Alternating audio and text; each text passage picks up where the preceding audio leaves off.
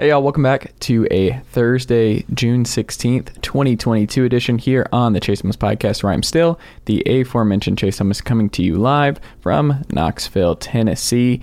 Uh, we've got the full ride here with Matt Green on today's edition of the podcast. Uh, it's a one parter, one hour program today uh, to talk all things college football with Matt Green, Pella University of North Georgia alumni Matt Green. So, uh, one of my favorites to do each and every week. So, I uh, hope you guys enjoy uh, this edition of the podcast, the Thursday, June 16th edition, here on the Blue Wire Pod Network. Go check out all the other great shows all across BlueWirePods.com.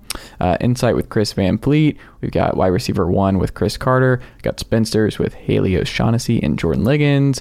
Uh, the Long Shot uh, with uh, Duncan Robinson, Miami Heat guard, and then of course Greenlight with Chris Long. So there you go. A lot of lot of great shows all across the Blue Wire Pod network. So go check all those out if you have not already done so. As we continue building and building here at Blue Wire. So uh, all that good stuff. Uh, I wrote uh, about Tennessee baseball a little bit more uh, on yesterday. Uh, Sports Renaissance Man, so go check that out over at sportsrenaissanceman.substack.com. Type an email and make sure you uh, subscribe so that you get all of my written content. Uh, please, please, please go ahead and do that day and uh, check out all of my writing. You can do that at sportsrenaissanceman.substack.com. Uh, also, email the program at chasethomaspodcast at gmail.com. Tweet at me at chase double underscore Thomas. Like the Facebook page at facebook.com slash chase Thomas Writer. And of course, we're on YouTube. Oh, yeah youtube.com slash chase thomas podcast you'll find us there like and subscribe all the good stuff for all of our video content clips videos um, as we continue growing the youtube page youtube.com slash chase thomas podcast all right uh, it's time for college football uh, with matt green uncle darren let's go Chase Thomas pod, the Chase Thomas podcast. um, my nephew needs me to record. See, I hate. I already hate it. I hate it. All right, we're back here late on a Wednesday here on the Chase Thomas podcast, the full ride here on the Chase Thomas podcast, which means fellow University of North Georgia alumni Matt Green is here. He's got a Georgia helmet behind him now. It's every week. You never know. It's going to be a framed newspaper article, helmet. The only thing that's certain is that the the Braves, Cubs, and Georgia Bulldogs flags will be behind him. Yes, sir. Well, yeah, you know those picture frames. That was just kind of the flex, a little of the championship uh, hardware, you know. But um, this obviously isn't permanently on my desk, but it felt like you know, perfect, perfect uh, little little office decor that I'm going for. I would like to know what a championship feels like soon. Uh, in that in that regard, uh, it's been a tough week, uh, Matt Green, uh, here in the Thomas household in Knoxville, Tennessee, but Oof. we're getting through it. You know, I forgot about that. I wasn't even gonna rub that in uh, to you, but uh, yeah, you know, big time season. You know, for the for the Tennessee Vols, but uh, what is it? Is it something like 22 years in a row now that yes. the number one overall seed hasn't won the national championship? Three straight and, number one overall seeds haven't even made it, made it out of the super regional. So last year was uh, Arkansas. They got upset by NC State, and then two years ago UCLA lost as the number one overall seed in the super regional. That's tough. And Arkansas, they were they were like the defending champion at that point, weren't they? Were they trying to go back to back? They they won a championship recently, right? I think that's right, if I remember correctly. Um, that might be. Yeah, that's uh, that's tough. I um, full disclosure, I can't pretend that I wasn't uh, rooting a little bit for the Fighting Irish. Just because of all the everything school talk, sir. I'm sorry. I had to be honest with you. You knew everyone, and I don't even know as much about college baseball as a, as a lot of people. Apparently, apparently everyone is rooting against this Tennessee team for what it sounded like. They uh, they were not people were not big fans of the way they played the game, if you will. Uh, yeah, I wrote a lot about that. I wrote two different pieces about that um, this week, um, highlighting a lot of that. Uh, Paul Finebaum was the latest to rip uh, Vitello and this team. And look, man, I as someone who has watched this team a lot and as someone who has seen what they've done uh, in the community to see how this program rallied around Evan Russell and Charlie Taylor and um, who those guys really are. And to have fun and yeah you can cite the flicking off the outfield in Georgia Tech game and getting really really emotional. But like when you're playing high stakes baseball this team lost exactly zero home series this year before the Notre Dame loss. Zero they lost one series as a whole, and that was against Kentucky, a random Lexington Lexington Kentucky team late in the year, and it was a mess. And then they came back. They did not. Lo- they were not down the entirety of the SEC tournament. They never trailed, and they are the only SEC team not to make it out of the Super Regional. Um, everyone else did. Like you said, a lot of folks. The this Tennessee team rubbed a lot of people the wrong way. But what drives me nuts is like I don't really care if they're your cup of tea. I don't care because I enjoyed every second of this season. I was there in the building a lot and just seeing this team just bury people 10 to 1 like good baseball teams 12 to 1 10 to 2 Without a doubt. I remember uh, Bill Green, my uh, my dad here, getting a shout Mm-hmm. Out on the pod. He coached us in youth sports. I remember him always talking like, "Do you want to be that team that people are like, you know, those North Gwinnett guys? They're just a bunch of good guys. I really like playing against that team." Or are you want to be like, get after it and be like, "Yeah, I I hate playing against that team." Yes. Like you want to be the team no one wants to play against. Yeah. So no, they were definitely what were they 50, 55 and eight. 56 and 7 yeah 56 and 7 yeah, that's uh that's tough on the bright side you do have the championship feel of the atlanta braves Yeah. and i don't know if you know this is not hyperbole Mm-hmm. the atlanta braves are never going to lose again yeah they are undefeated in the month of 14 in a row Mm-hmm. never losing again Yeah, it's uh, hey, little things, but they also won last year, so you're still getting some fool's gold there. Losing Ozzy this week really hurt. That's a bummer uh, for the foreseeable future. I don't think he's back 100 percent all year. orlando arcia picking it up though while ozzy's out two Yeah. bombs in two games who knows Oh God. Yeah, I'm sure it's sustainable. Like it's uh, it's gonna be okay. No, Uh, sure. But yeah, ultimately, you the thing about college baseball that's different, and I'll put a bow on it in this regard. But um, I think a lot of the people, there's two things I want to end with this. A lot of the people who were like humble pie, humble pie, like that was the the narrative. Is this is why you don't act this way? This is why you don't pump your chest out and you don't do. The problem with that is all those people watched as Tennessee won game after game that way. Was it because Arkansas didn't play this way last year? UCLA did not do that either. As a number one overall seed, they just lost. Sometimes that's baseball. So the people who are like, "Oh, you got a case of humble pie. This is why you don't talk blah blah blah." Like this is their comeuppance. It's like, no, that's just baseball. It took. I mean, till- it's kind of true to an extent, though. It's like baseball is like the ultimate like humility sport. Like, if you you know grab your crotch, go nuts, flick people off, like, and then strike out your next three times at bat, you you just seem kind of silly. You know, Well, that's kind not of what happened though. It was 50 plus wins where No, you're just uh, sure. burying people, and it's just funny to me because like there was a Notre Dame kid who flicked off the student section in Tennessee when he was rounding the bases at one point. Um, you have their celebration where they do like a grenade, where they whenever they hit a home run, you saw it if you watch any of the games, where if they hit a home run, they get when they're jumping off the field, they he jumps into the the team circle and they all pretend a bomb just went off. Like it's all fine. It's all fun. But the reason that Tennessee lost over the weekend is not because of how they celebrated. It's not because of how this team operated. Just say like we left Chase Burns in a little bit too long. We got our bats went cold at the worst possible time. But the humility or the bravado or whatever we the way we carried ourselves is not the reason Tennessee lost that series. It has nothing to do with it. So the people who are like it's a humility thing, it's like no, because in in Vitello and I wrote about this today is in a lose lose situation where it's like if Tennessee had run the gauntlet, the same folks would be like, oh, the nastiest title of all time. They played the game the wrong way. Uh, they celebrated Yeah. the wrong way. No, we don't like this program. But then if they lose, it's like, oh, see, told you so. This way of playing doesn't work. And it's like, well, did it not work for 22 straight number one overall seeds? Like, it's not.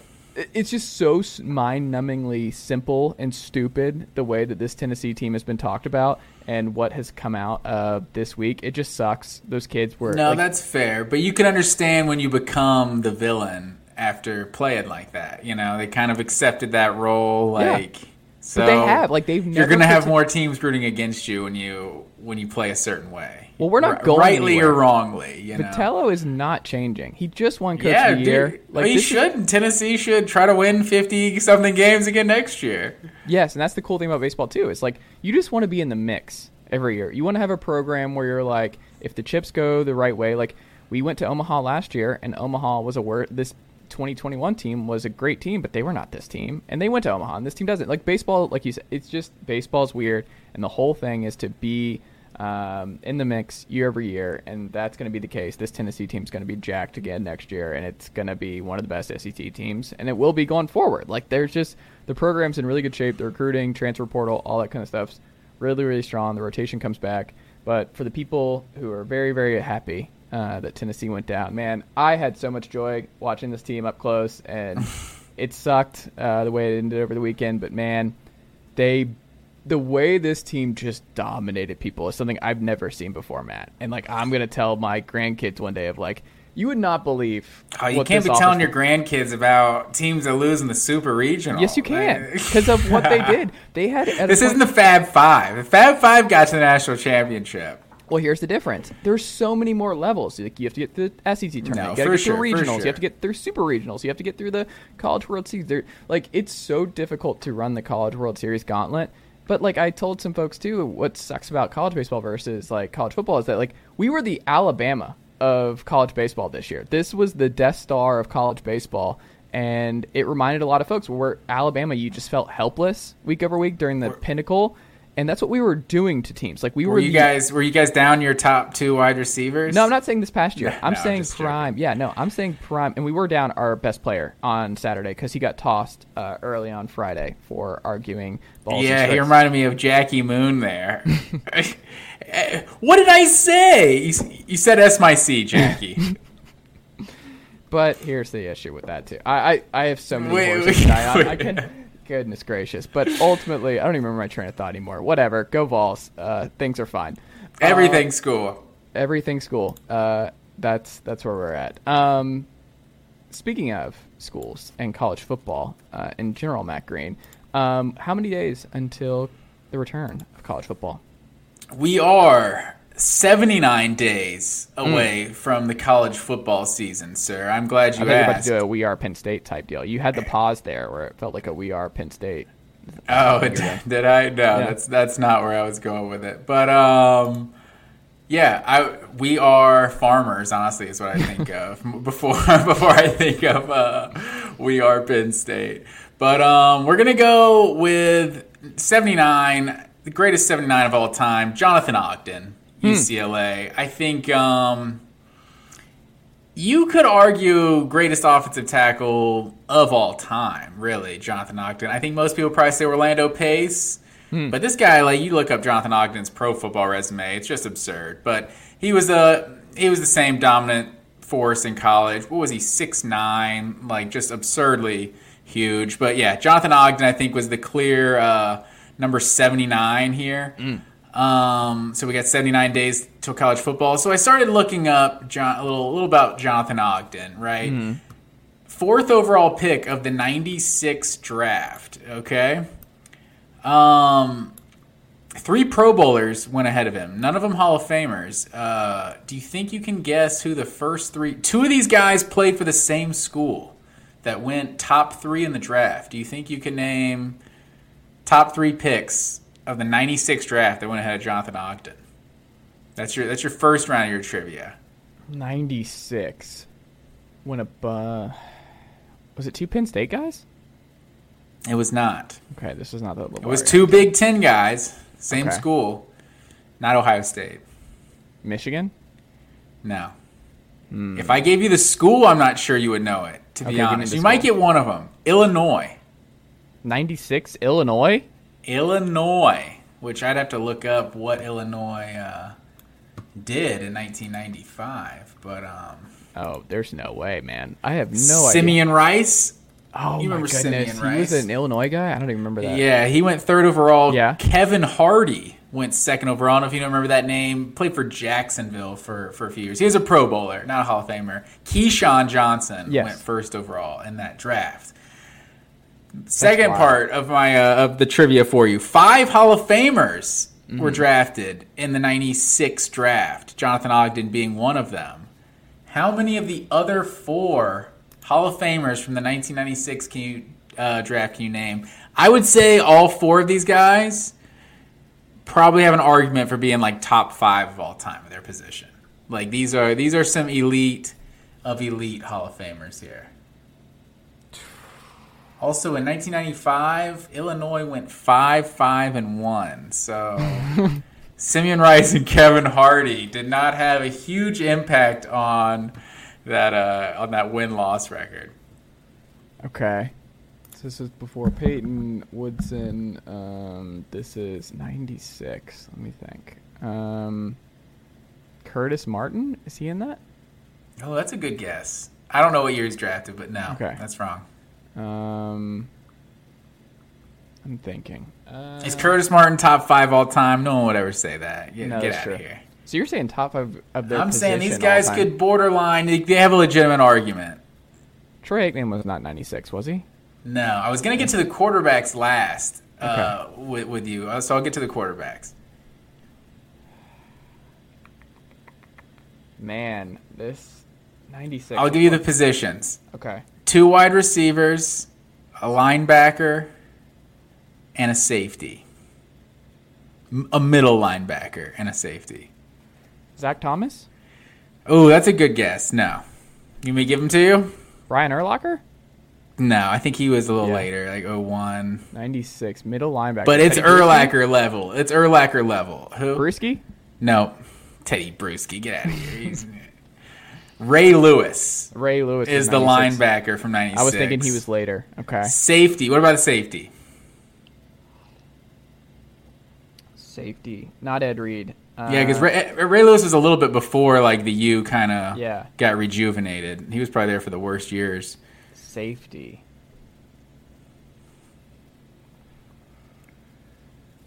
Steve Atwater? No. Um, I'm gonna give you this. I'm gonna, I'm gonna, Okay. I'm gonna say Brian Dawkins, oh, is he 96? Okay. and then the two wide receivers. And I Okay. mean, these are '96. These are right up your wheelhouse. These are receivers you remember growing up. Not Moss. Nope. Jerry Rice? No. No. Yeah, that's 96. What am I doing?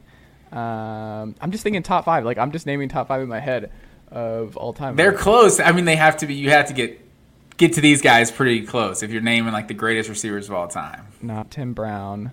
Not. Um, hold on, I'm thinking. Marvin Harrison? Marvin Harrison. There you go. There's one. You got one. Okay.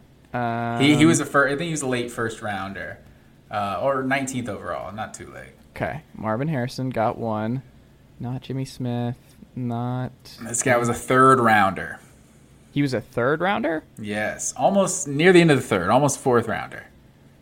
Not Irvin. Not. Um, not Steve Smith. I'm looking at my NFL helmets right now. Um, All right, I'm just gonna say Chris it. Carter? No, good guess though. T.O. Oh. Terrell Owens. Was he really 96? Yes. I have. I mean, what he played like 15 years in the league or something. I guess he did. God, we're getting old, man. I'm like, But yeah, so big time draft in '96. Last thing I'll say: quarterbacks. Two quarterbacks went in the first three rounds of this draft. No, none in the first round. Probably the seven quarterbacks total in this draft. Probably the worst crop of quarterbacks I've ever seen in Who one was it? Draft.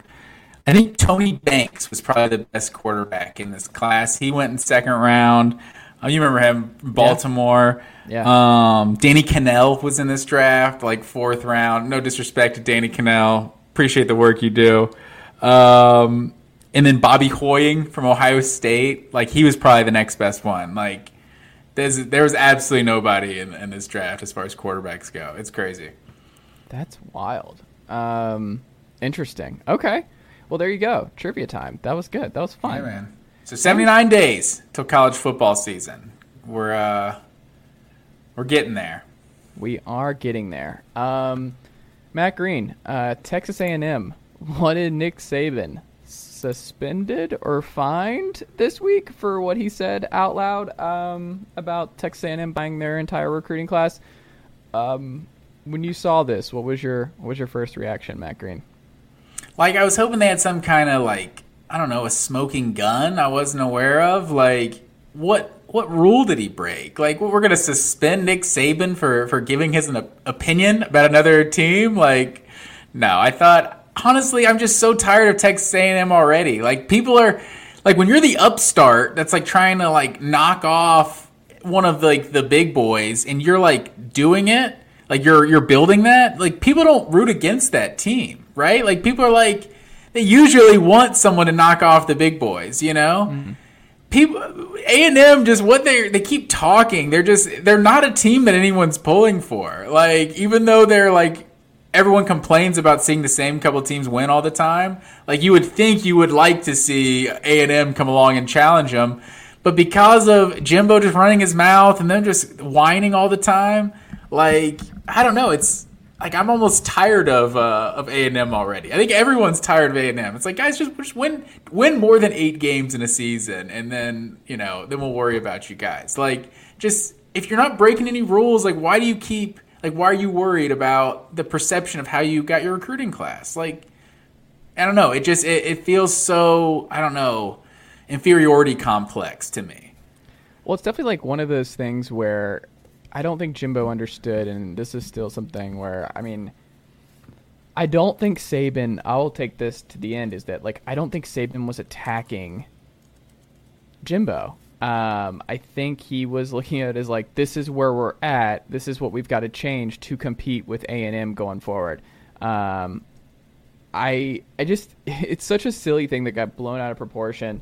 Where this comes out, and you're like you said, where you're with the big boys now. Like this is not what you do, man. Just take it in stride and move on. Like this is not something that you need to go to war with. Like this is you like there is nuance there where a&M, like you've developed this great pipeline, you have a great history, like you've had number one picks in the draft, like Myles Garrett.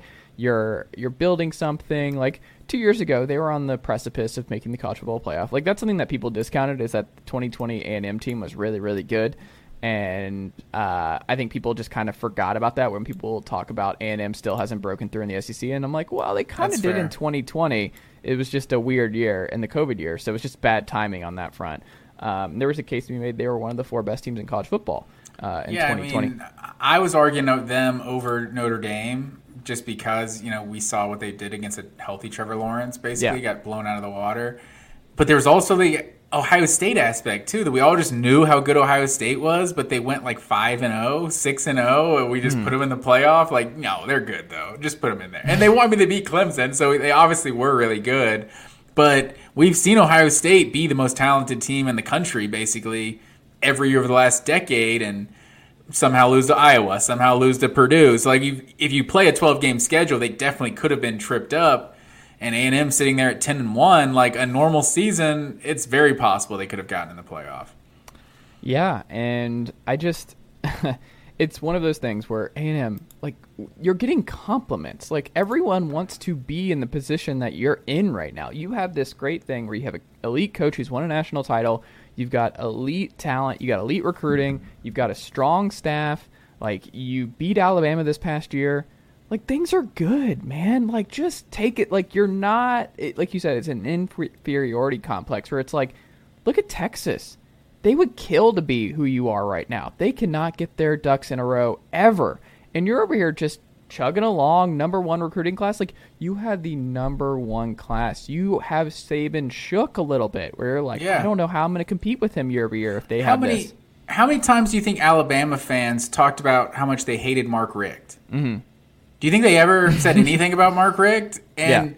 two years into Kirby, maybe a year into Kirby being at Georgia, they hated Kirby. So mm-hmm. if Alabama hates what you're doing or has something takes exception to what you're doing, you're probably doing something right. So It's like know, a compliment that Saban went after you. Yeah, exactly. And I think I think what you said is ultimately right. He wasn't actually coming after them. This wasn't a SEC media days thing. He's talking to his base and he's yep. like, "Look, they just bought every player they got. If we want to compete, we need to go out and start buying players. Like yeah. that's that's what he's saying. So he's really like trying to uh, trying to loosen the, the, the, the purse straps, if you will. So um, yeah, yeah. I, I, I don't know. I I I felt so like once I heard it, I just felt like A and M. Wow, it's just more more whining from A and M, basically.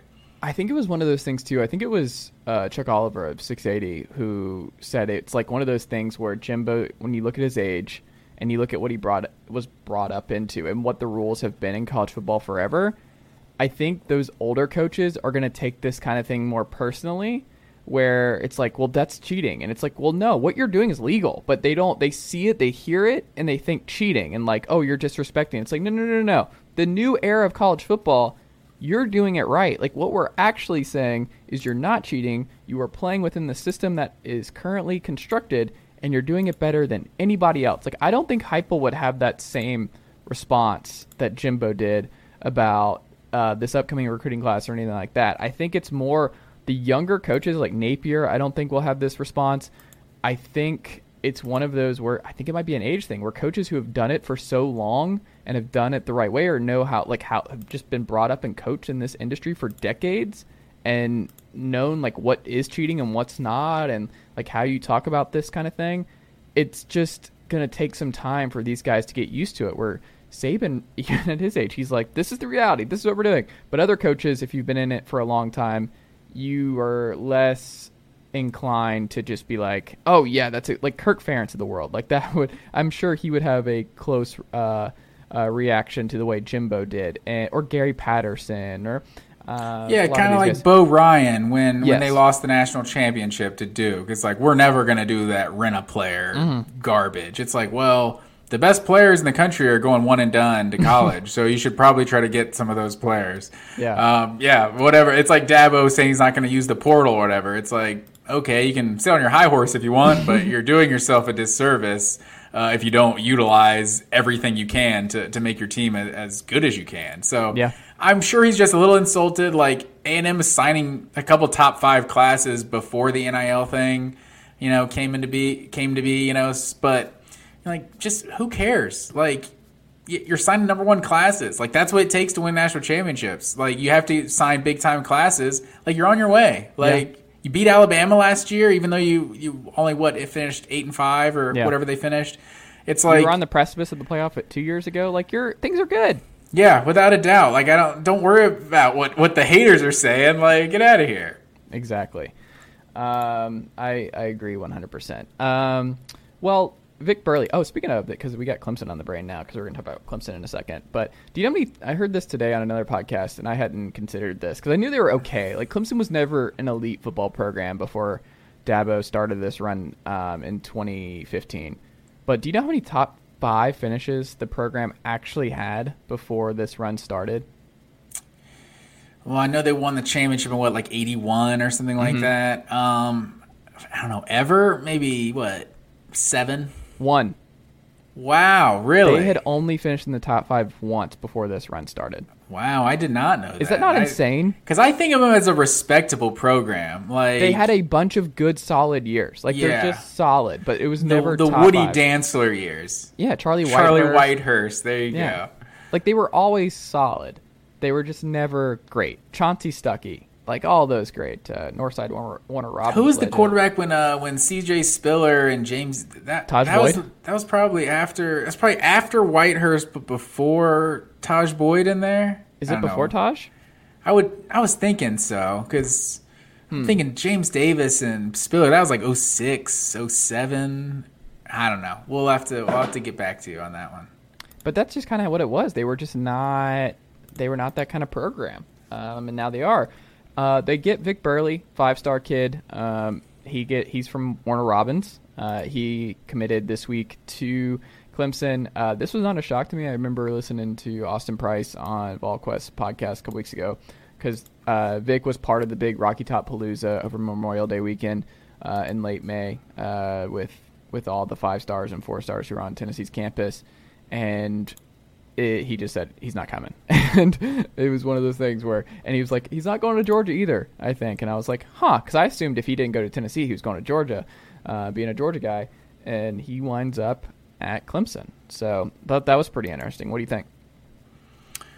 Yeah, um, big time dude for Clemson for sure. Like he's top forty, top fifty commit. So um, yeah, getting guys out of the state of Georgia. That's a uh, that's that's been Clemson's bread and butter here uh, in recent years. They, I feel like they, especially defensive line, they seem to have gotten a, a, lot of guys out of the state of Georgia, and you know, you're you're still you're going to see that with how good of a program they are. I, I think I think he's more. Uh, I don't know if he's supposed to be more of a pass rusher, more of that like. Uh, I guess Clemson runs that four three, so I mm-hmm. guess be that that your typical like stand up defensive end, or sometimes have your hand in the dirt. So yeah, getting big time dudes out of Warner Robins for sure.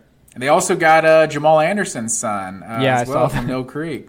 We're getting old, man. My uh, my buddy actually, uh, they're family friends with uh, with Jamal Anderson uh, and his family. Like she uh, she nannied for them and stuff when, when they were younger. Uh, I'm sure for this kid when he was younger. So um, he was he was talking about going on a visit official visit to Florida. Um, and my buddy's a huge Florida fan, so they were going to let him take him on the visit to Florida.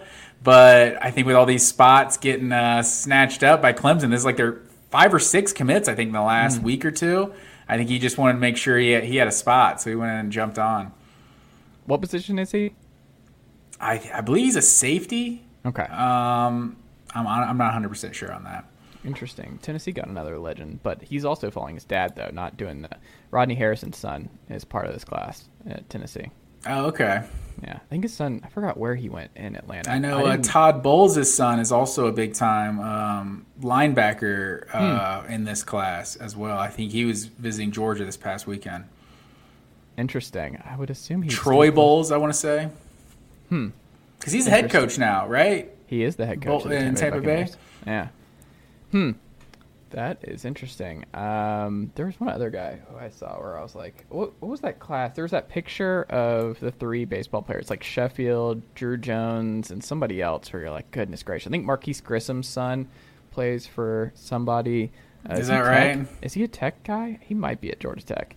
Um, but yeah, it's just, there's a lot of folks. Who, I think Asante Samuel was the Junior. first the first Yeah. one that I was like, wait, what? He was playing in like 2010 or something. like, where his kid, he's already got a kid playing D1. I mean, he's he might be in the NFL now. He is in the Uh, NFL, yeah, yeah. so yeah, that was the first one. I feel like that really made me feel old.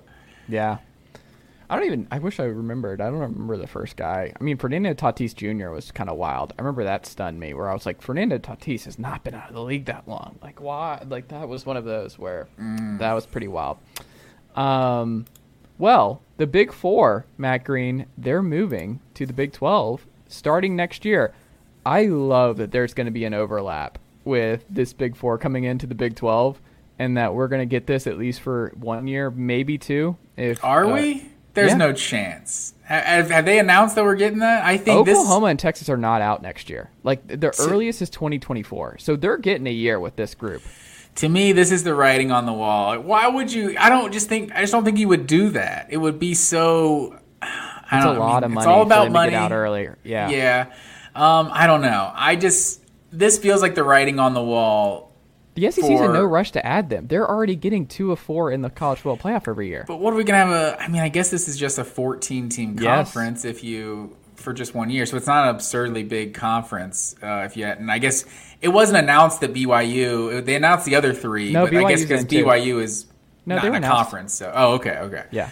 But yeah, they don't have to leave a conference to get Yes. in. So yeah, um, I'm all for it, man. I I hate like this idea of these lame duck conferences. It's like we know we know what we're gonna do. Just go ahead and throw them in there. Like we want to see these teams in the Big Twelve. I. It'll be interesting for sure. I, I guess you. So you think they'll definitely have this 14 team conference Yes. for for one season? I think it's gonna be two. I really don't think Texas and Oklahoma are coming early. I think it's 2025 is when they come. Mm. Because I don't think the college football playoffs changing anytime soon. So I think we got a couple more years of that, and because of that, and because that the SEC feels good about how represented they are in the college football playoff year over year, they're not in any rush to add more pieces to the pie yet. Like they've already got them locked in. They know they're coming, so it's like, hey, let's just drag this out for a couple more years. We're fine. We're gonna keep putting one to two in every year anyway. Um, I don't know. I think it's a lot of money they'd have to shell out to get them out of there quicker. Um, I just I don't think that's going to happen. And it's like Oklahoma's going to be fine. Like I read a really good piece on ESPN about the plan Venables has in place, and he brought in uh, the guy who really helped Dabo. Uh, it's like Thad Turnipseed, I think is his name, something like that. Turnipseed? yeah. who? yeah, man. I've he- not heard of this guy. well, he's just a behind the scenes wonder guy uh, who's built a lot of programs, and he's kind of one of the big names behind the scenes to, who built Dabo and uh, Clemson up in 2015. But um, you read about the operation, you read about Venables' vision, and like how like he's doubled the staff, and he's just added like he has studied how they're going to have to transition. He's obviously someone who's had success against the SEC. Clemson having a lot of success over the years against Alabama I think Oklahoma's going to be fine. And I actually think Venables is going to be a better fit against SEC competition week over week than Lincoln Riley would have been. Um, no disrespect. They're both great coaches in different ways, but I do think Venables, I think he's going to be fine. I think Oklahoma is going to be fine in the SEC. I do not think Texas is going to be fine. And I think this is a doomsday scenario with them having to stick around for two more years potentially with the Big Four. Because here's the thing Houston's been better than Texas. UCF was better this past year. Uh, BYU was definitely better and in a better spot. Like but the level of the level of competition is also very different too, though. It's like, I mean, the, the AAC has been good for a Group of Five conference, but week in and week out, Texas is p- playing more difficult competition than Houston or, or UCF are. That's true. But I'm telling you, man, this is. they do not want them in this conference next year because this is just. I'm telling you that like there's a possibility that they go like with Cincinnati too. I didn't even mention who just went to the college football playoff. They're absolutely in a better situation than Texas. There's a chance Texas like has goes into the SEC under 500. That they're like they finish sixth, seventh in the in the Big 12. Like they are no sure thing whatsoever. And these programs that are coming to the Big 12 next year, all of them are in a healthy football place. UCF with Gus, like it was a weird transition. They still beat Florida in the bowl game. They went bowl eligibility. Cincinnati is in a great place. They are able to keep Fickell. BYU is a premier program right now. They know exactly who they are. They're going to be a pain in the ass every week. And then you have um, Houston, who might go undefeated this year with their schedule. Like, this is these are four really competent college football programs that are moving up that are not scared of Texas. Look at Sam Pittman. He's like, I want to play Texas every year. Give me Texas. I think the SEC is licking their chops with Texas. And I think these guys who are coming into the Big 12 are like, Oklahoma's going to be a pain. Like, we're not expecting to up in that. Like, they've run this conference for 20 years now. But, like, Texas, they think they're going to leave and they're going to blah, blah, blah here's a rude awakening. You're going three and nine when you leave. That's what's happening. We're just gonna bury you. Like they are gonna get everyone's best game, and I just I don't think this is gonna go well with these uh, teams going into the conference before they leave. I think it's bad.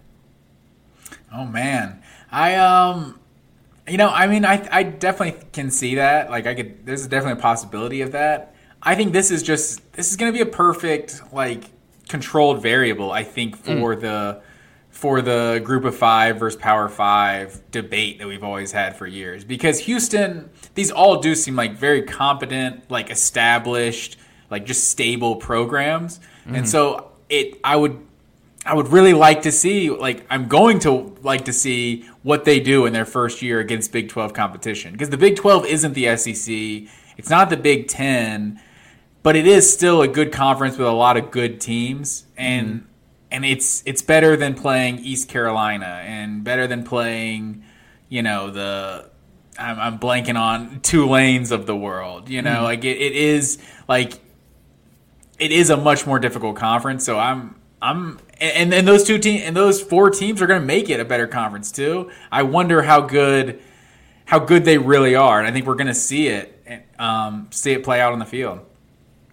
There is a scenario where they're three and nine. I'm folks, write it in. I'm not trying to upset you, Longhorn Nation, but but don't you think there's a scenario where Cincinnati joins the Big 12 and they go seven and five, and they're just yeah. like, oh wow, this is we play we play like two two games a year versus the five or six or seven best teams we're playing in the in the Big 12. Like I think that's also a, a very real possibility for UCF and for Houston too. So and, and BYU especially, like BYU they play tough schedule. Isn't typically they do, but they don't typically play the level of athlete that's that's playing in the Big Twelve, that's playing in the Southeast, like UCF is playing. So I don't know. We'll, Hold on, we'll BYU see. basically won the Pac-12 last year. Let's not let's not forget they were the Pac-12 South champions. That's true. Pac-12, I'd say, is by far the worst of the Power Five conferences. Right? I mean, they I beat mean, Washington State. They lost to Baylor. They um, they crushed Virginia. They, they beat, beat Utah USC. last year, right? They beat Utah. They beat Arizona. They beat Arizona State. They did beat the Pac-12 champion. That's uh, yes. that's uh, that's respectable. I'm not worried sure. about BYU in the Big 12. Like I'm not worried. And you that's know what else fair. bums me out is that like this all makes sense. Like I wish Texas and Oklahoma were staying because this would be a great fun conference. If this was the 14 for a while, like this would be a really fun, competitive, pain in the ass conference. A lot of different kind of teams. I think this would be really really cool. And Texas. Yeah, it honestly leaving. would be. I'm curious to how BYU got in one of these conferences before Boise State ever did. size. Like, is is that it? Like, what's just What no one Boise wants to go up to? Idaho. And I don't think they have the the money. I think uh, BYU. Salt Lake City is also probably like a bigger TV market, maybe than Boise. I would assume. I don't think they could get the facilities. Like, okay, so their tw- enrollment was twenty two thousand in twenty fifteen. I don't think the money is anywhere close. I'm going to go ahead and guess that BYU is a lot more money and more booster power. yeah, that could be it. Because now I'm looking BYU enrollment Also, uh, thirty three thousand. To to update you um, on Clemson's quarterback situation. yes, In 2009, it was Kyle Parker. who- I remember him. He had a visor. That's literally what I was going to say. Uh, Willie Korn, big time five star, was a true freshman on that team. I have no recollection of him. I- oh, you don't remember Willie Korn? I don't remember He was from Korn. that powerhouse uh, uh, Byrnes in, in South Carolina. Hmm. Okay. Um, but he was like, like maybe the number one quarterback in the country, but I don't think anything ever really really happened with him. But uh, James Davis wasn't on the team in 09. 08 Okay. was the last team with James Davis and CJ Spiller, which they only combined for just under 1,400 yards between the two of them. I would Hmm. was kind of surprised by that. And Cullen Harper was the uh, was the quarterback. 13 touchdowns and 14 picks. So Yeah. you know, not not damn. But his uh, junior year, he had 27 touchdowns and six picks. So I'm not sure what happened to uh, to Cullen Harper his senior year from from 06 Strong to, from Bennett 07 to 08. But uh, no, opposite, opposite. He had a he had a No, great junior year and a terrible senior year. This this guy did. Oh, that's what I'm saying. Wait, what? That's what Stetson did? showed the natural improvement. This guy got good, and then his senior year was terrible. Oh, you're saying it flipped. Okay, never mind. I, I Yeah, yeah. So uh, okay. uh, let's hope that's not Stetson's. He's still going to play his senior year. So we'll, the we'll weird thing about Stetson too is just that like, if you talk to any Georgia fans who look, you're still riding high, it's great, but like it ends with a loss. Like Stetson does not end the the year better than he had it last time. Like he's not riding out in the sunset. Like if you're betting on running the gauntlet back to back years, man, you're a college football historian, Matt Green. You know, you know how this goes. I would not. I mean, I would not bet on Georgia winning the national championship this year. Although I did put a futures bet in for them to win last year. Won a cool, won a cool five hundo last year. No big Did you deal. really? Um, I did. Ten to one. this. Ten to one odds. I took them. Put fifty down. Obviously, we should have put more down, knowing that now that they won. But yeah, so it was, Did you use that money to hire a landscaper so that your elderly neighbor doesn't I actually, my buddy's uh, wife went out to Las Vegas last week and actually cashed my ticket for me. So I actually don't have the cash in hand, but I will soon. Can you do But- that? I didn't know you could actually have someone cash someone else's ticket. How Oh, does yeah. that work? You just go I in there you and have like, a you have a winning okay. ticket. No, you have a winning ticket, and you're just like, hey, here's a winning ticket. Oh, they don't need IDs or anything. No, I mean you can, they take the tickets. You can't Hmm. like keep it for like a souvenir or anything. But yeah, so I think when people have like a guy in Vegas or something, Yeah. historically, they're like they have someone who's placing their bets for them, you know, and and sending cash, you know. I'm just not familiar. I've got to get more familiar with it, but I just But- I, I believe you. I would just be in over my head at this point. I don't know how it all works for the most part. So that's interesting. I didn't know. I assume you had to have ID. Uh, But I, I got off on a tangent though. Yeah. But but yeah, in terms of in Georgia in 2022, I I just don't think the schedule is that tough. Like I, I agree. think I would bet I would bet on Georgia going 12 and 0. Like I think I don't. I it's don't. Not like one. It's possible for sure, but it's I think Tennessee is the best team on their schedule, and the fact that that game's at home, it's not like a terrifying game. I, I Yeah. think like if it's Oregon or Tennessee, and, and like Oregon is that is that really the team? Like I don't see Kentucky beating Georgia. Like I don't see like Mississippi State, like a fluky one. I think you're overlooking Mississippi. State might Mississippi be State- Mississippi State might be the toughest, along with Tennessee. In Well, here's what's interesting. Like as a see, Georgia fan, I'm just not worried about Kentucky. It's just Kentucky the been road. a solid program. The one I would say, the one is South Carolina that you haven't mentioned. For whatever reason, Kirby in South Carolina and just going to South Carolina. There's the one the one time People forget. Nobody forgets. I love but that I was with uh, one of my best friends, Ryan, uh, watching that game at the time, and him losing his absolute mind at that Georgia South Carolina game, and me just, oh man, it was. I've never seen a man down that bad. It was that was rough. It was Yeah, I mean. You talk about just like obviously, anytime anyone loses in like an upset, it's it's always on them. You know, Mm-hmm. it's never the other team made the plays to, to win. We we beat ourselves. There's I've never seen a bigger definition of beating yourself. Like four pit, like four turnovers. I think in that game. Like I know Fromm threw three picks. I think he threw three of like his five interceptions on the season in that game. Um, just so uncharacteristic of Fromm. A couple of those were like off the receiver's hands, just into the, the defensive back's hands, and one of those was a pick six. Like I think South Carolina had like 150 yards of offense in that game. Yeah. Like it was. It was a nasty game. I feel like South Carolina was on their third string Rodrigo, quarterback. All American kicker, misses like two field goals. Like it was, it, like everything that could have possibly happened, and he still what scored seventeen. It was like twenty to seventeen or something in overtime. Like no points were scored that day. So yeah, it was a it was a bad one. But it, it's and it's a noon kickoff too at South Carolina. That place. They'll be rocking. Second, third week of September, Williams. Brice Stadium is going to be it's going to be 100 degrees in that stadium. But, you know, it's going to take a huge improvement from South Carolina. Like But uh, no, it doesn't because we've seen you lose to bad South Carolina teams. Like it might just be an ugly game that they just. but if you think about it, that was Spurrier. Like no, it wasn't.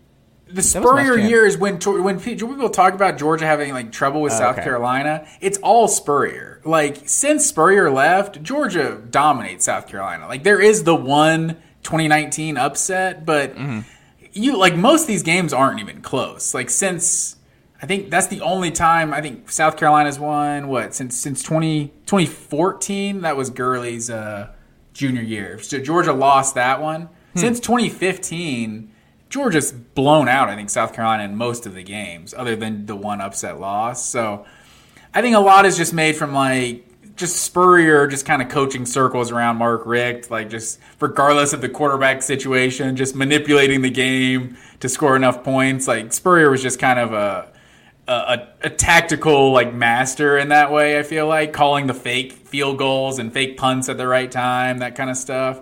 So I, I, I just don't think that same like just just how susceptible Georgia is in general. I just don't think the just the complete culture, just the whole feeling of Georgia is just different than it was under Mark Richt, where it just it feels like any Saturday a team could show up that's just lays an egg, and it doesn't. Under Kirby, it doesn't seem that way. I think I think South. I think that's the one loss since 2017. I think that's the only team Georgia's lost to that didn't finish like top 12 in the rankings. Like for the most part, Georgia's only losing to the really good teams in their schedule under Kirby.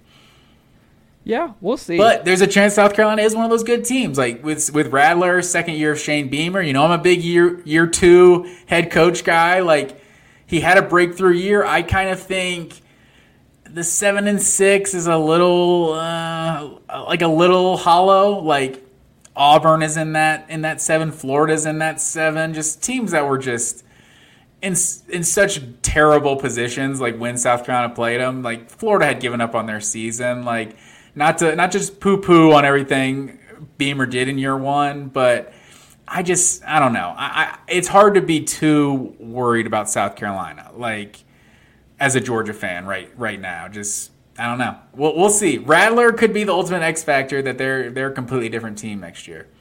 Yeah, and I mean, if they go 12 and 0, it wouldn't surprise me. Like, I look at it as more of I don't think they run the gauntlet of going 12 and 0, winning the SEC title game against like an A&M or Bama, and then beating another SEC West team in the playoff, and then an Ohio State with the way Ohio State stacked up. Like that just seems unlikely with the amount of turnover on this defense and where they're at. Like it would just surprise one, me. The one thing I'll say is I will be surprised if Georgia isn't playing in the SEC championship with a Yeah. chance to go to the playoff.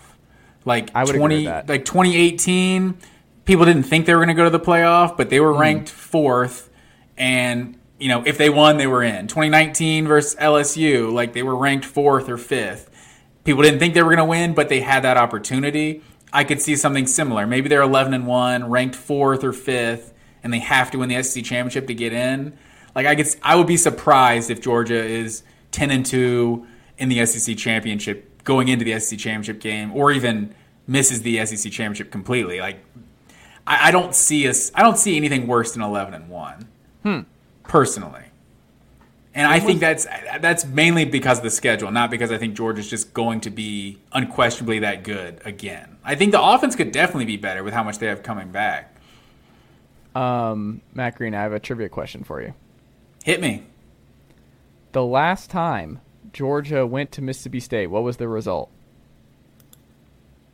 Oh man, was the last time they went like 2010? Yes, it was. Oh shoot, they did lose. I want to say 24 to 12. That is correct. Is that the 20 score? That was the score. Let's go. I think there was like a. Oh man, that may have been when they had that big running back. That was like kind of the workhorse. Uh, Was that Dixon? Dude that Anthony played, Dixon? yeah, 49ers. I want to say he Yeah. was on that team. That was Mullen, right? Yes.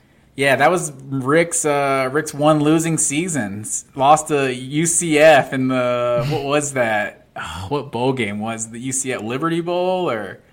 Oh, Speaking of, did you see Outback Bowl got renamed? Oh man, it's a sad day, isn't it? Like that's a we've talked about that before. Like these corporate sponsors I grew up Well, with, you're gonna like love yeah, it. those are normal names. Yeah, what is it? The ReliaQuest Bowl. Like ReliaQuest? What is this? What is that company? Do you even know? I have no idea, but it is the ReliaQuest Bowl. now. It just sounds like a generic corporate name. Like I don't know. It's like what, They're Nokia. global cyber. They're global cybersecurity Okay, based out of Tampa. but yeah, I just grew up with the Nokia Sugar Bowl, and it's like that just sounded normal. But that was obviously a corporate corporate name. But it's like yeah, that's the one I grew up with. But yeah, now seeing the the PlayStation Fiesta Bowl, it's it's uh it's not right. But yeah, Outback Bowl. What is this? That was one of the last things we had left. But I will say you're in good hands. Georgia's lost to Mississippi State once since 1974. Oh, wow. so, but but So 2010 was the last time they went at Mississippi State. That was yes. Man, that's that's And then before that, you did 20 uh, or 2005, and then before that, it was 1996. You basically went once a decade because the last time before that was 88, and then 82. Yeah, you basically almost went every other decade. yeah. And the schedules were weird in the 90s. Like I think they had multiple locked teams from the West. Like Georgia used to play Ole Miss every year for a while. Well, divisions didn't exist. I think people assume that divisions and Well, conferences to around forever. 92 is when they started. Yeah, But even like in the '90s, like Auburn and uh, Florida were still playing every year, and like Georgia and Ole Miss were like locked rivals for a while there. So I, I don't know. The it was it's weird how they got the these conferences set up, but that's why I'm so in favor of these the new the new scheduling. Man, everybody playing everybody twice in four years like that. That excites me. Everyone like you play four years in college, you're gonna play at every stadium in the SEC. Like that's awesome. yeah. There you go. There you go. Matt Green, uh, Army Navy, moving to five different sites over the next five years. I just love the Army Navy game. Uh, come from a very military heavy family, both sides. Dad's a retired Marine, but man, I don't.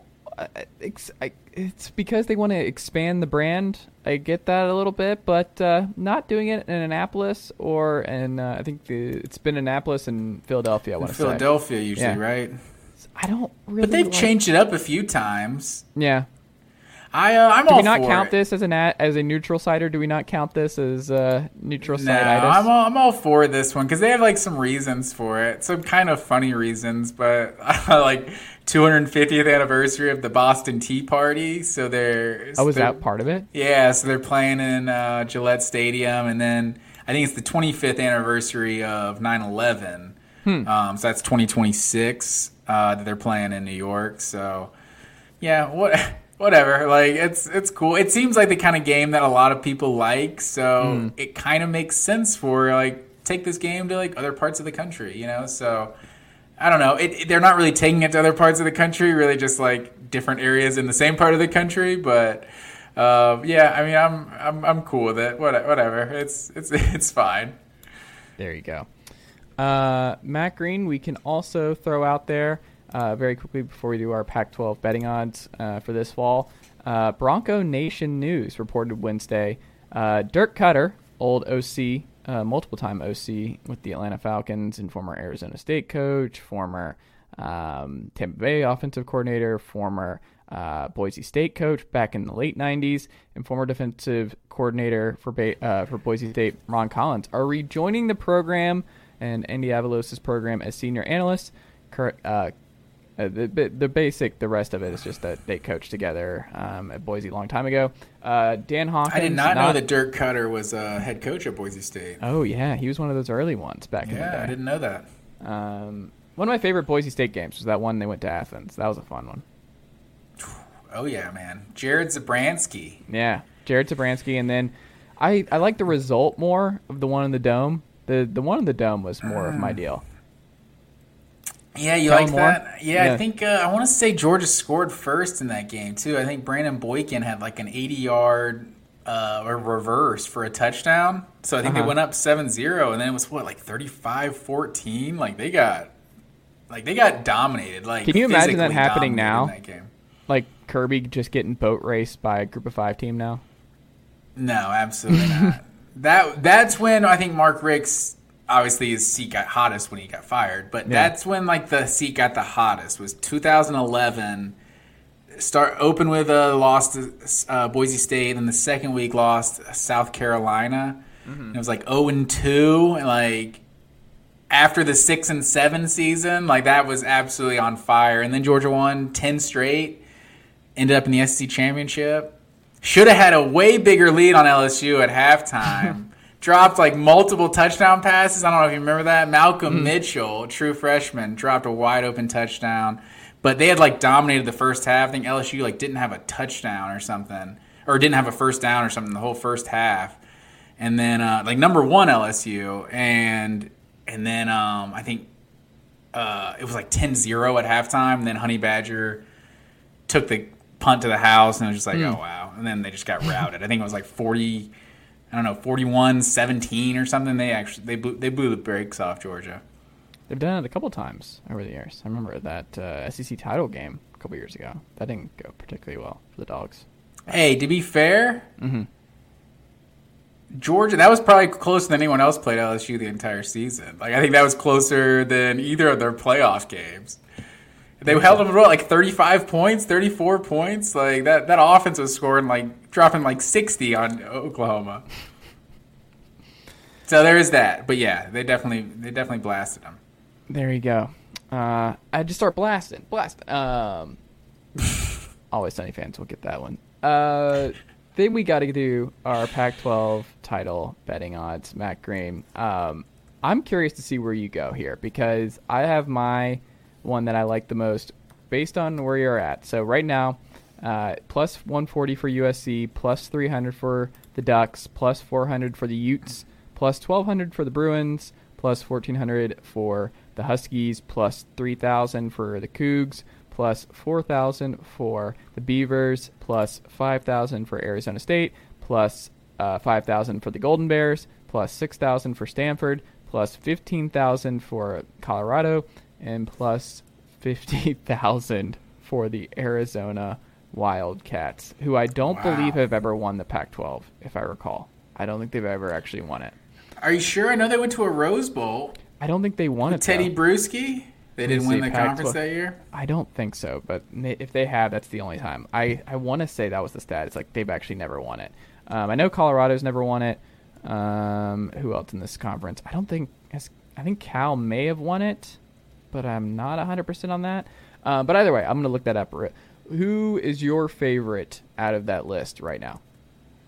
Um, looking at their football reference page, it says they've won six conference championships. But were those so Pac-12? I Pac-10? do not know if those were Pac-12 era, but mm. um, or Pac-10 era. Mm. But you know where I'm going with this. You got to mm. go with the Utes, man. Okay. I feel like they just not only just just the money aspect of it, like for for USC to be such a heavy favorite, I just don't think makes sense to me. Like Utah, they're just the most consistent program in the Pac-12, and Cam Rising, like I mean, he could be a top what ten quarterback in the country this year, maybe better. Like he was a he was a dynamic athlete for sure. I think he's the kind of guy that you you kind of need to win in college, like those guys that have that element of running the ball. So I'm I'm high on Utah coming into this year. I just I can't I can't put that much on on USC year one of Lincoln Riley. Like there's just so many moving parts. Like they should obviously have talent. They should be more talented than they were last year. But like year one, I just don't know. And and I definitely can't put Oregon ahead of Utah right now. Like Yeah. with Lanning year one, it's even more unproven than than Lincoln Riley, and he didn't bring a squad with him like like Riley did. Um, I found it. They have not won it outright ever. They tied it once in '93, so I'm guessing that's the Bruschi year. So that's got to be the Bruschi when they went they to the tied it with th- there was a three-way tie in '93 for UCLA, Arizona, and USC. A three-way tie. What? Oh wow!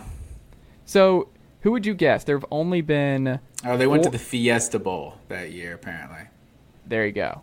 There's only been four schools that have won the Pac-12 since 2007. Who do you think those four are, Matt Green? Oh man, four schools since 2007. It's got to be Stanford, They are one. Yep, USC, Mm-hmm. Utah, and Oregon. that's correct. There it is. That was an easy Oh. Washington too. I guess it's five. Never mind. My my math was off. Wait, Utah, Oregon, Washington, Yeah, USC, Washington Stanford. Oh yeah, won. sorry. Excuse me, five. I meant five. Um, but Oregon uh, has amateur hour? I'm sorry. Well, Oregon has. it's interesting because Stanford has 2012, 2013. Oregon went 2014. Stanford won three of four with those Luck Harbaugh years. Um, they're pretty Yeah. dominant. And Washington obviously had the Chris Petersen blips. Utah mostly recently won, obviously in 2021. Um, but you go down this list, you're like Arizona State has won it. They won it in '96 and they tied it in 2007. They won in '86, but not a lot of history there. Uh, Cal has won it a couple times, uh, 2006, and that was the last time they won it for. You're not gonna. This is wild. Since 1975, so they went from 1975 to 98, or uh, to where to go? 2006. You go down this list. It's it. This is like Who's one of that? those things- Cal? yeah, that's like one of those Oh, things to keep in mind. Oregon State, nowhere to be seen. Uh, they tied it in 2000, and then before that, guess what? They have only won it once since 1964. They won it in 1964. So did USC win it? Uh, that when they played uh, in the Rose Bowl a couple years ago versus uh, Saquon Barkley, that great game. Did they That was the win it? or- 2017 year, right? Uh, that's that. I think that's right. Yes, they won in 2017. Or wait, no, the Rose Bowl was Georgia, Oklahoma that year, Was that Fiesta? 20, 2017. So maybe it's 2016. Hmm.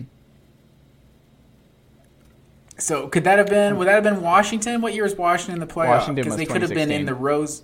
So they could have been in the Rose Bowl, but Washington won the conference and they were in the Yeah. playoff kind of thing. That's probably it. okay.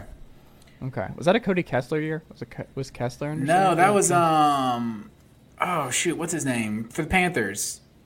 Sam Darnold. Was uh, he? Was that still Darnold. Darnold? Yeah, that was Darnold for sure because he he balled out in that game. He, I think he may have taken over that season because I don't feel like he was. Yeah, I don't feel like he was the starter of the full season. I think he Hmm. was like kind of came on, and then that in the next year he was had all the hype coming in. Interesting. Um, but yeah, so I just think this is instructive when people talk about, oh, who's could be the dark horse. It's like five teams won this conference in the last 15 years.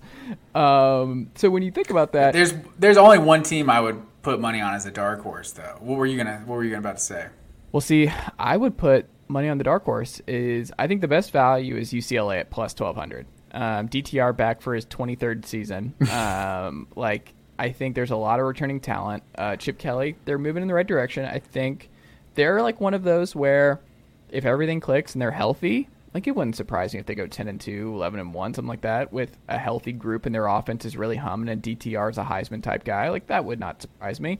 I think you throw in like fifty dollars, uh, it's fine. My other one is Stanford. Like Stanford with Tanner McKee, who might be the Hmm. number one quarterback taken. Like he's got he's gonna be a riser. Like he was good this past year, and people forget he was a five star kid. Um, and a lot of talent. Uh, he went on a mission, so he was gone. He's an older guy, so he was gone for two years. I like if McKee's great and Stanford and David Shaw get back on. Like they've won, they've shown they can do this. They can win the gauntlet. I mean, not a lot of NFL players in this roster. I don't think they had an offensive player drafted this past year. um, in the NFL draft. So they don't have uh, who was the workhorse running back? I've already forgotten. Uh, Love, uh, Bryce Love. Hmm. Uh, they don't have one of those guys behind him, but I think Stanford at that Toby Gerhart's not walking through that door. That's right. Plus six thousand for Stanford, who might have the best quarterback in the conference this year, because people are like, "Oh, it's Caleb Williams. Oh, it's uh, Bo Nix, or oh, it's DTR." It's like, mm, I mean, there's a case to be made. Tanner McKee is the best quarterback in this conference, and if you have the best quarterback, hey, anything's possible. I would not. I would I'm not, along the same logic there. I feel like if I'm just, you know, going dark horse long shot, I'm going Washington State. Just because of the, the transfer, Cameron Ward, like Hmm. If, you know, you capture lightning in a, in a bottle and he just happens to, you know, go off and he's the best quarterback in the Pac 12, like something crazy like that would have to happen. Like he threw 47 touchdowns last year at, at Incarnate Word. Like, who knows? Sling that thing around, but but I don't expect Washington. I don't expect the Cougars to win the Pac-12 by any means. I think Utah's the best bet, man. Kyle Whittingham, 18th season at Utah. But here's the problem with the Utah bet. They won the Pac-12 for the first time this past year. That was it. Like that's the only time he's won it, and we They're just getting started. that's the thing. Maybe, maybe. They, how how many years have they been in the Pac-12? They haven't been in the Pac-12 the whole time he's been there, though. No, they have not. Has That's it what it's like been like a decade now, right? Years or something like that. Yeah. Um, but they feel like a long timer, right? Like they just feel like they've been there forever. Um, now that they're officially at Pac-12 status, they need to add who? Who would you add? Who are the next two? If you had to add two more, because Big 12 being 14, if you had to throw two more in the Pac-12 right now, who would it be? Well, nobody wants Boise State, man. But I feel Yeah. like someone's got to take Boise State, right? Um, If I was then- Boise, I would go independent. Like Hawaii and Boise should just go independent and play everybody. Yeah, I, I honestly I could see it. Um, they joined the Pac-12 in 2011, by the way. Yeah, 11 years. Um, I would say probably one of those California schools, um, like a Fresno State, a San Diego State. San Diego State's my number one choice, I think. Yeah, I would say someone someone like that because BYU seemed like a logical candidate, but obviously they're them going out to the Big Twelve.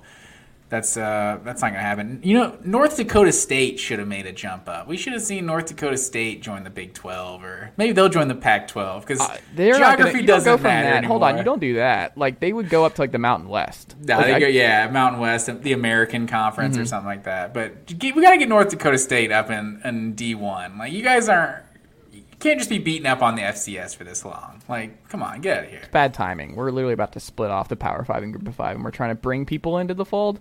No, stay where you are, man. like That's fair. you're winning titles. Like that's what I'm. But they're winning titles. Like Boise State was dominating division or FCS bef- in the in the '90s, and they were Yeah. like, "Yeah, we need more competition." Like Georgia Southern. I mean, it'd been like a decade since they actually won a championship, and they were still trying to make the leap. App State. We've seen a bunch of teams that just kind of dominate at that level. That you know, raise your game. I uh, I Then Nebraska fans would have nothing to say if North Dakota State came in and had a, had a big had a, uh, competitive D1 team. yeah. I guess yeah. I guess it would be. I just would not. I mean, I would love Boise. They feel like a Pac-12 team, but I still think Boise and Hawaii as independents would be cool, um, and just play everybody. But if I had to do two right now, I think I'd go Aztecs, and then I would go Colorado State. They're just sitting there. I feel like for the Colorado I State I don't know Rams what your bigger. obsession is with Colorado State. I feel like you just you, you, want that you want that to happen. I, I don't feel like Colorado State's on that level. Like I don't feel like they've have they ever been played for a conference championship.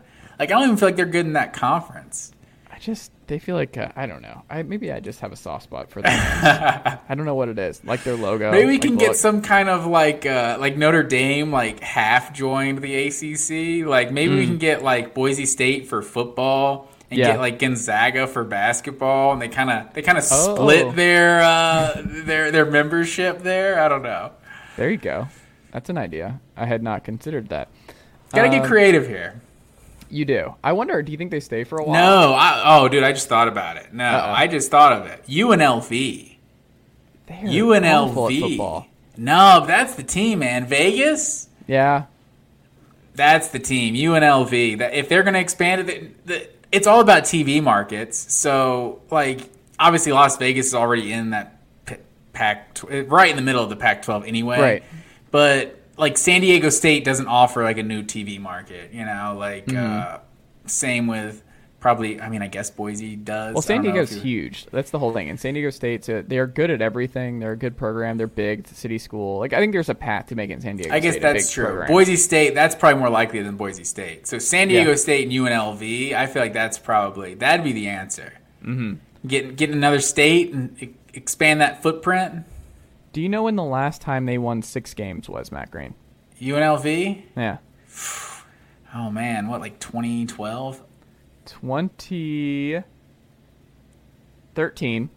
They Oh. went. They're two and eighteen the last two years. Matt Green under Marcus Arroyo. Two Hmm. and eighteen. It's not great. No.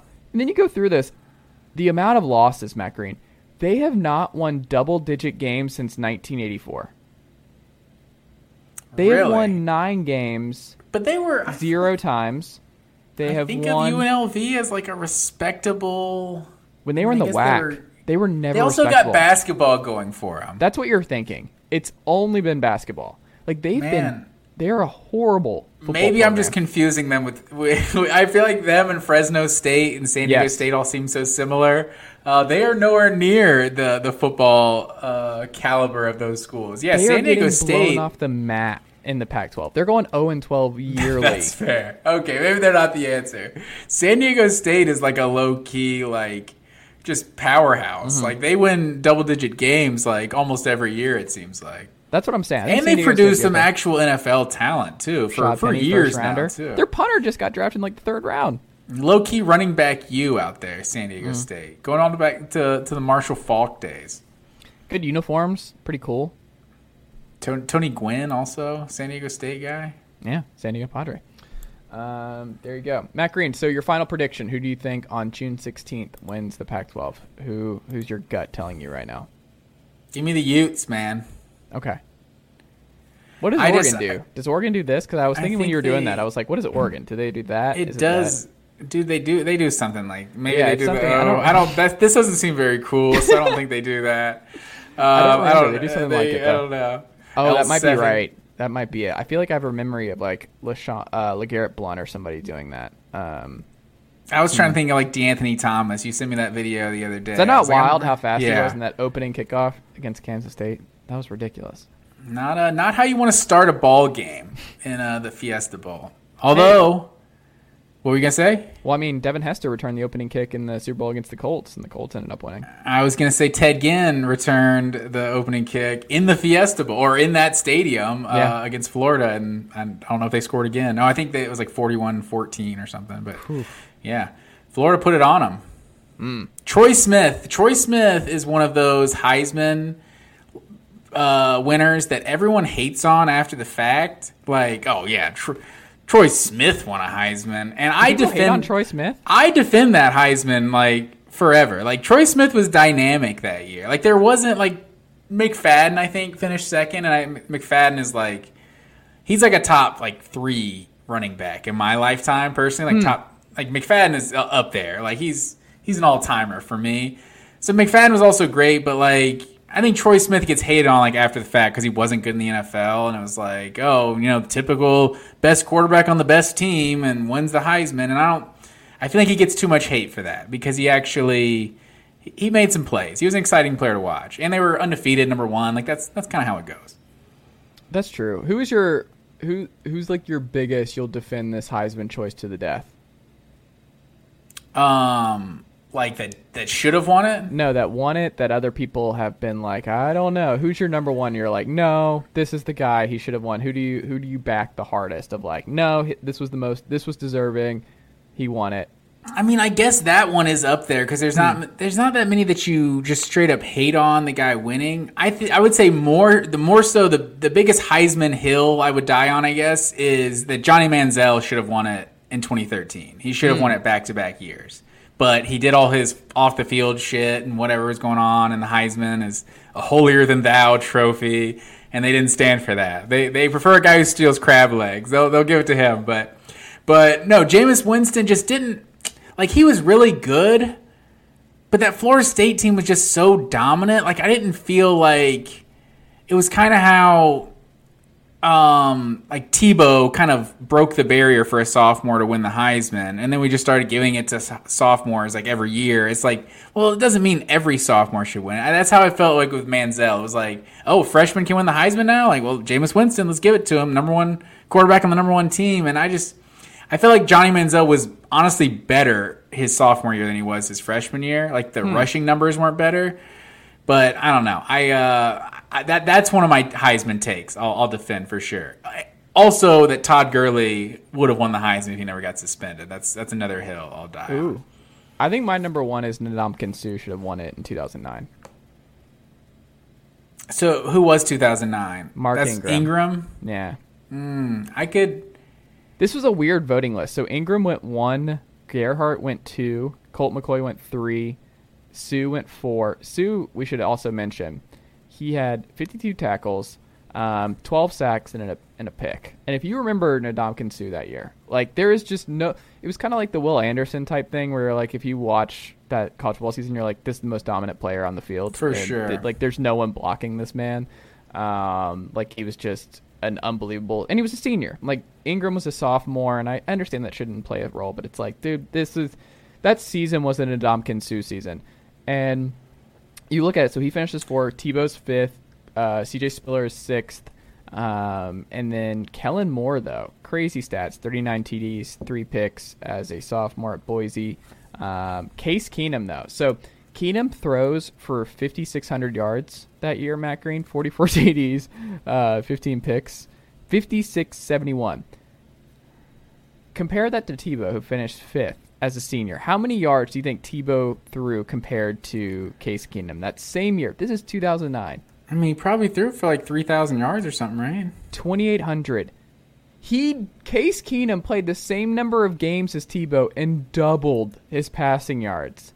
That's insanity. Case Keenum was just like folks who love Will Rogers and what's going on with the Leach offense and what they're got like Will could be good, but man, he's got his like Case Keenum's college stats are still some of the craziest, craziest things uh, imaginable. I think he has, yeah, he has 155 touchdowns total in his career. He has a quarterback rating of 160.6. Uh, he completed almost 70% of his passes every single year. His yards per attempt were uh, 10, two, two different seasons he was just ahead of his time in so many different ways. I think he's still the all time. He's the all time wins leader in college. Well, he had to play like six years, right? He played five. Um, Case Keenum, all time wins. Yeah, I think he is right. I know he's all time yards, yards, right? Maybe it's just passing yards. Yeah, yeah. yeah. Um, yeah. I mean, Desmond Case Ridder might be all time wins now, right? No, I don't think he left early, didn't he? Was he? He wasn't have senior last year, was he? I think he was. Hold on, all time QB wins leader. Let's see is Desmond Ridder number one? Yeah, Desmond Ridder won 44 games. Yeah, he's the all-time leader.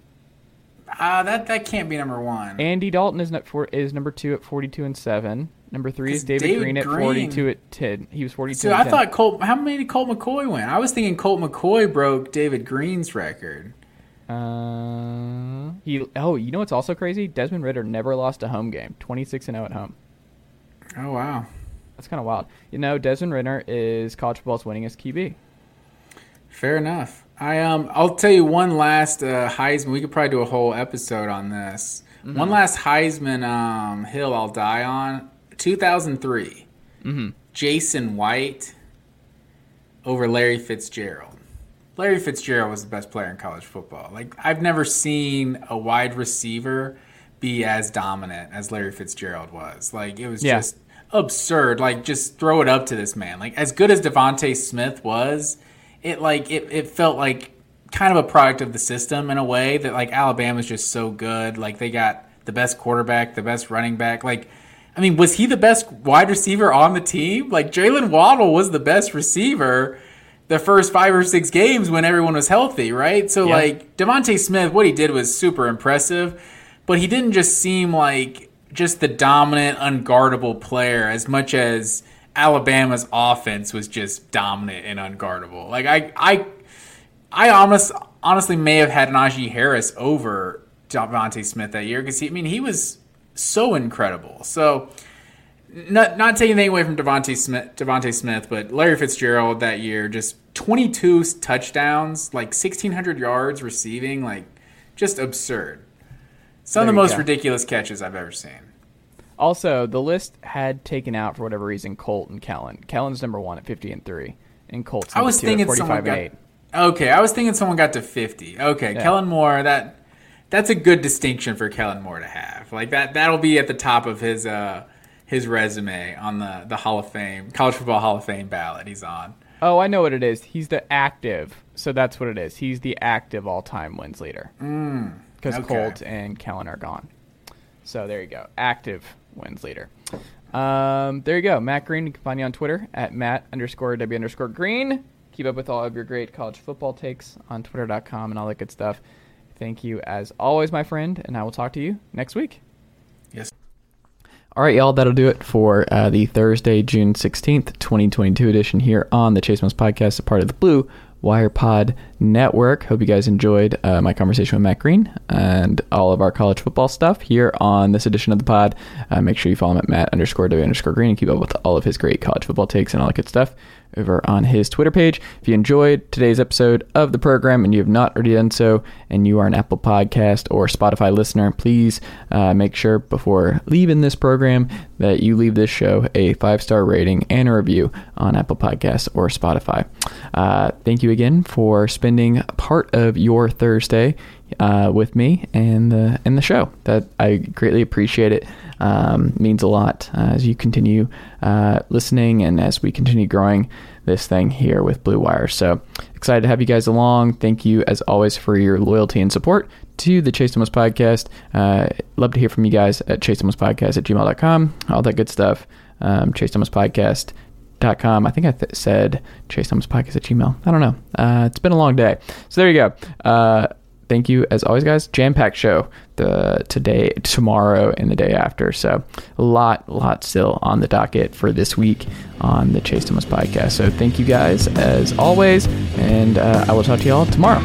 Uncle Derek, how'd I do?